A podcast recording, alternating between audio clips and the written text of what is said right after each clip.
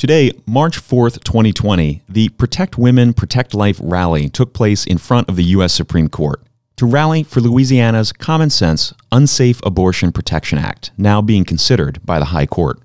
At the same time that the Protect Women, Protect Life rally was taking place, and only steps away, Senator Chuck Schumer, the Senate Minority Leader, spoke to activists opposing Louisiana's law and who want Louisiana abortion clinics held to a lower standard than any other healthcare facility in the state.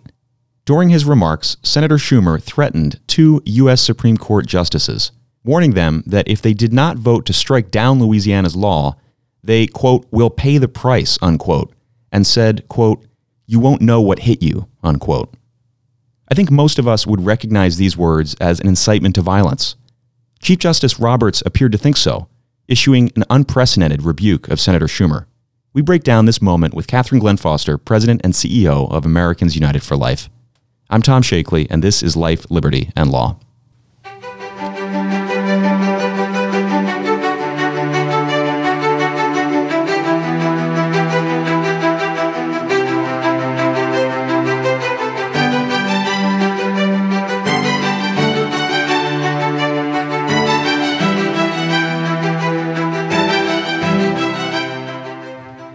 Tom Shakely, and this is Life, Liberty, and Law. Catherine Glenn Foster, thank you for joining us. Absolutely a pleasure. We've also got Noah Brandt. I'm appalled, Tom. This has been such a newsworthy day in the Supreme Court, just the things going on. But the fact that the second highest ranking U.S. Senator, the Senate Minority Leader, the leader of the minority party in the United States Senate, would more or less threaten sitting justices on the Supreme Court. Let's hear from Senator Schumer.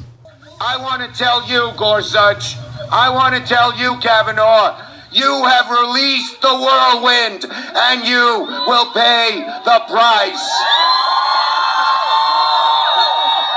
You won't know what hit you if you go forward with these awful decisions. This is political gangsterism from Senator Schumer. You've got to understand the context uh, for these threats beyond the targeting of two U.S. Supreme Court justices, right? You won't know what hit you. You will pay the price. Senator Schumer's words were issued just feet from the Protect Women, Protect Life rally, which featured incredible speakers like Senator Katrina Jackson of Louisiana, a pro life Democrat who sponsored the Louisiana law that Senator Schumer is attacking. But the pro life rally also featured Congressman Steve Scalise, one of the senior most ranking members of Congress, alongside Senator Schumer. What makes Representative Scalise's presence so incredible, beyond his own witness to life and common sense law, is that Congressman Scalise himself was nearly a victim of targeted political violence. In June 2017, nearby in Alexandria, Virginia, Representative Scalise was nearly shot to death by a partisan fanatic who attacked a congressional baseball practice. Uh, James Hodgkinson opened fire early on the morning of June 14th in 2017. There were two dozen members of Congress present, and Senator Rand Paul later said that the shooting, quote unquote, would have been a massacre if it weren't for the fact that Representative Steve Scalise was present, because at the time, Representative Scalise, due to his congressional leadership position, had a security detail assigned to him at all times. It was the presence of Capitol Police that was critical in saving the lives of all present that morning over the course of a shootout that lasted something like 10 minutes before the shooter was taken down by police. This is the context for understanding this morning's threats from Senator Chuck Schumer. The Alexandria shooter had written just weeks before that June 2017 shooting on a change.org petition that, you know, quote unquote, Trump is a traitor and, quote, it's time to destroy Trump and company, unquote. Our U.S. Supreme Court justices should not fear for their lives or the lives of their loved ones as a result of incitements to violence from congressional leadership or others. We're already in a time when public officials are being shouted out of restaurants during family meals and attacked verbally and sometimes physically threatened by opposition political activists. And those who lived through the 1960s know how rapidly this sort of moment can descend into the truly deadly violence of assassination at the hands of those like the Alexandria shooter who hear maybe otherwise empty words of political opposition figures, but decide to act upon them in violent ways. All right, so just shortly after Senator Schumer's remarks, the U.S. Supreme Court spoke. Chief Justice John Roberts himself spoke. Catherine, tell us about that. Chief Justice John Roberts issued a statement to the press, and what he said was remarkable. He said, This morning, Senator Schumer spoke at a rally in front of the Supreme Court while a case was being argued inside.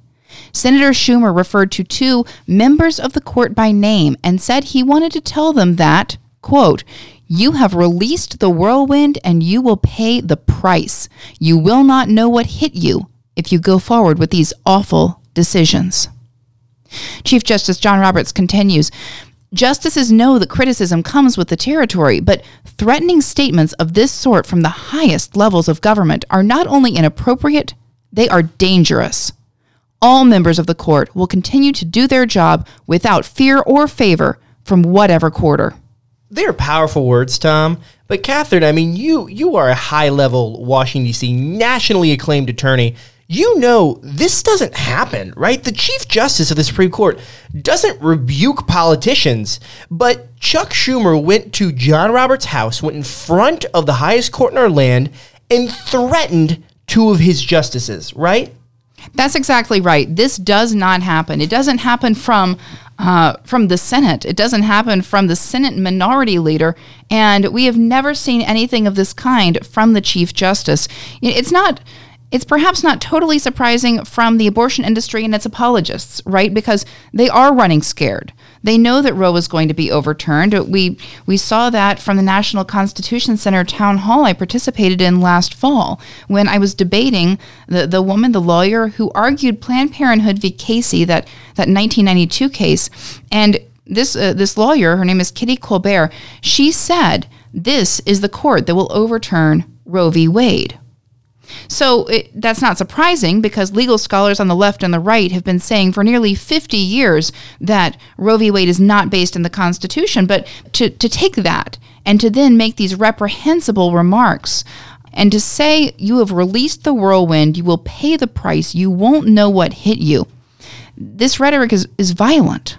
And you're going to hear Senator Schumer and other apologists for the abortion industry, you're going to hear them try to walk this back, especially now that John Roberts has issued this public rebuke. You're going to hear them say, this was just political language. We were just speaking about elections and about politics. But the fact is that when you use language of violence in this way, and when you consider the context, which is Senator Schumer's attack on two Supreme Court justices saying they've unleashed a whirlwind, their job is to review the law, you know, to call balls and strikes in Justice Roberts' uh, language. What blame is being assigned to them? I mean, that's just wrong from a branch of government.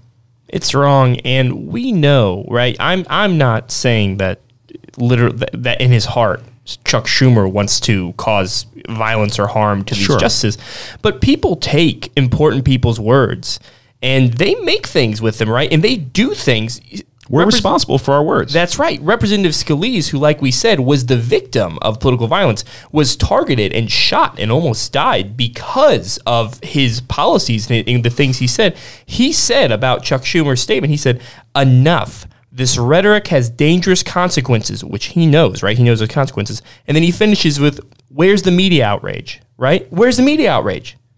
Senator Schumer's violent rhetoric is a threat to all Americans. Uh, apparently, he needs a refresher course uh, on a number of different issues. First, you don't just call Supreme Court justices by their last names. Mm, That's mm, that's right. Yeah. Lawyering 101, government 101. You don't threaten them with violence.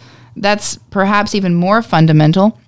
And the Supreme Court, moreover, is not a political branch.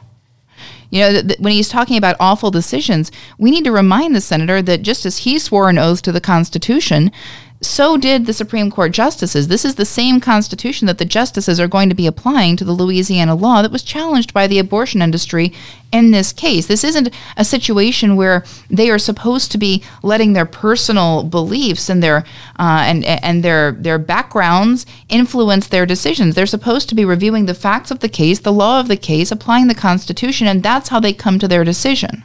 And, and so, by him calling uh, potential Supreme Court decisions awful. Senator Schumer is engaged here in political bullying. He's accusing Supreme Court justices of the very problem that uh, that's exacerbated by justices on the left, the, the judicial activism that we've seen for so many decades. And he's saying that in fact it is the conservative justices, the ones who, who believe in originalism and textualism, who might be engaging in judicial activism. So it's it's 180 degrees the reverse. It's incredible too. I think about if I hear these remarks, you know, I'm driving home and I hear Senator Schumer's remarks from the rally. What he's saying essentially, the way I hear it is, you know, essentially vote the way I want you to vote on a case you're considering in front of the U.S. Supreme Court, the highest court in the land. Vote the way I want, or, you know, who knows? There's a whirlwind and, you know, you might get taken out.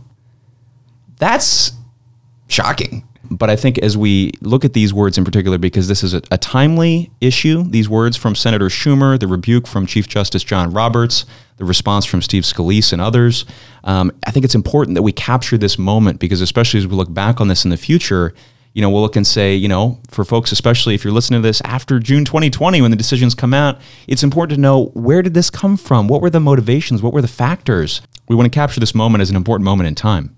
We have to remember that the Supreme Court is not a political branch of the government. That is how the founders set it up, that they would not be political. And we have justices who have adhered to that and very carefully preserved that over the centuries. For Senator Schumer to ask the justices to act as politicians or else face violence is reprehensible. He needs to issue an immediate apology and retraction.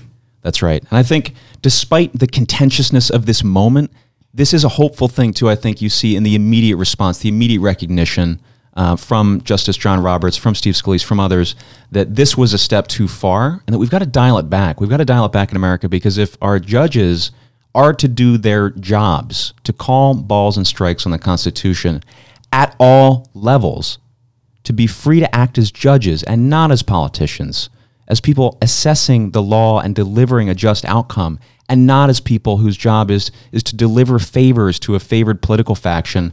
We've got to dial down the temperature and remember what the Constitution and the law is about, which is preserving the American way of life.